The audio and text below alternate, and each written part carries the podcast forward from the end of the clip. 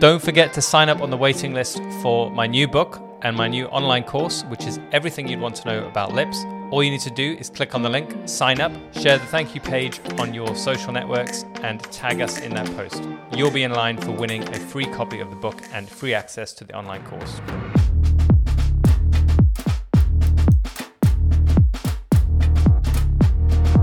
How do you get great results with lips, but also low side effects, low amounts of swelling, low risk of bruising, and of course, low risk of vascular occlusion?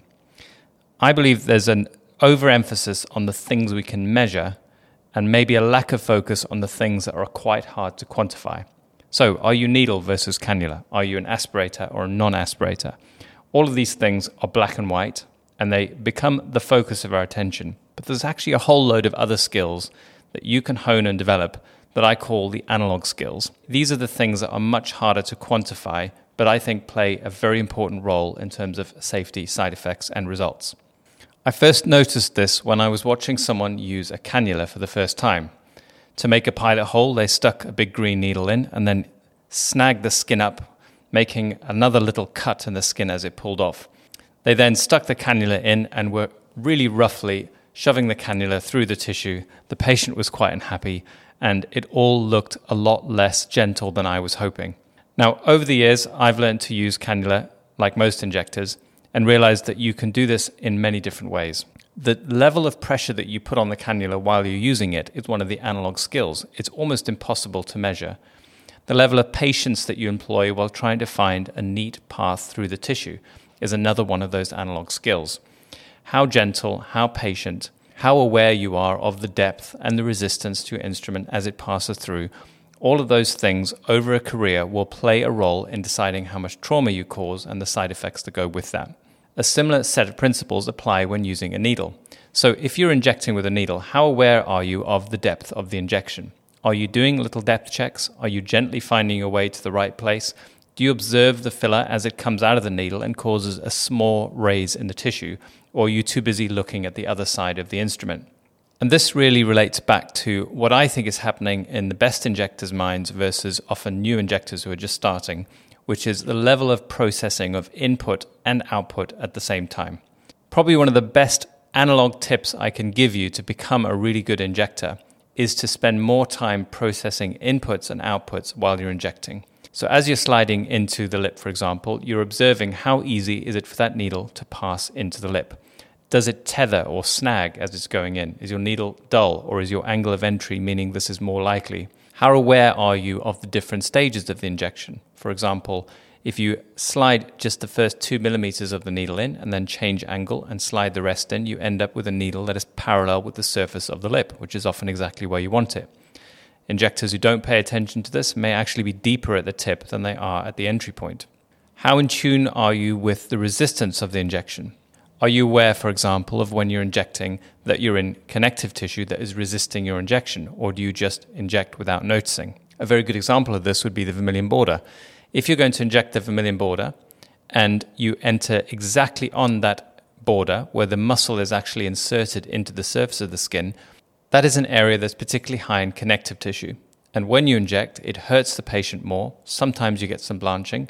And it's also right where the filler may spill into the white lip and cause migration. If you move that injection point just a millimeter into the pink vermilion, right up against the insertion point of orbicularis oris, that is a much easier place to inject. It's also aesthetically better because you're actually elevating the pink part of the lip right up against the white and not projecting the white lip forward which is not what we want to do, and it lowers your risk of migration. This feels really different to the experienced injector. And it's not something, even with my eyes closed, I think I could probably tell if I was in the wrong place.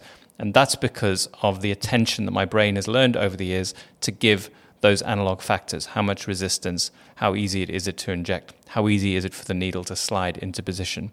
Now, the thing with the analog factors is that there are actually very many of them. It's actually a very different world for the experienced injector compared with a new injector.